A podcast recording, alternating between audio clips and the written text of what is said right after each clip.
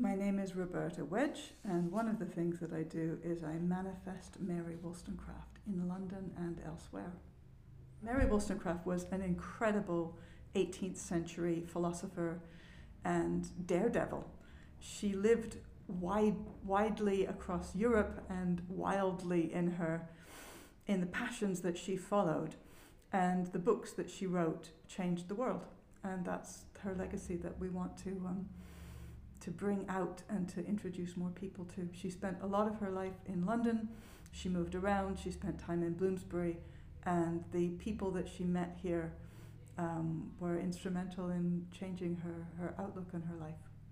On the 15th of October, Saturday, uh, I'll be taking anybody who wishes around Mary Wollstonecraft's Bloomsbury, and we'll be going to visit places that she lived or worked in, or places that she knew, and also places that embody her legacy or that have some connection with the ideas which she brought in through her human rights work, her writing, her proto feminism.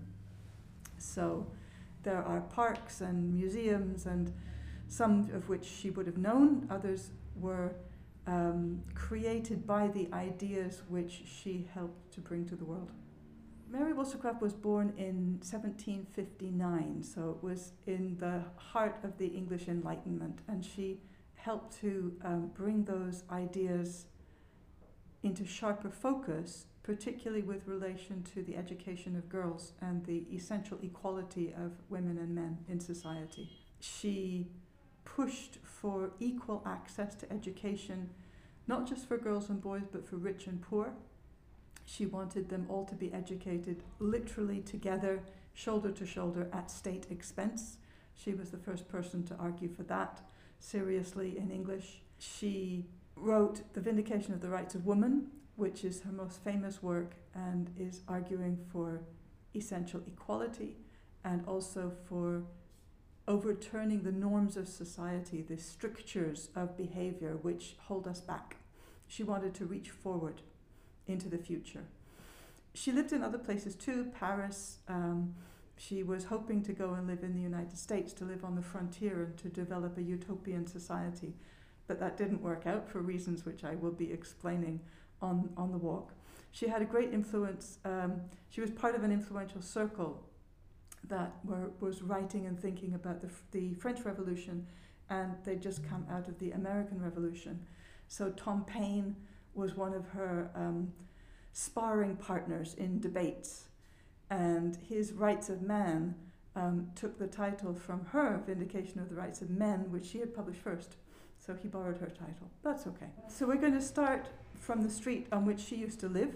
She lodged there for a little while while she entertained the um, French aristocrat Talleyrand, who was Minister of Education in the revolutionary government. And we'll walk through streets that she knew, through the parks that she knew, and we'll discuss the places that were part of her London, the horse drawn London, the London of rich and poor in a way that we can barely imagine these days.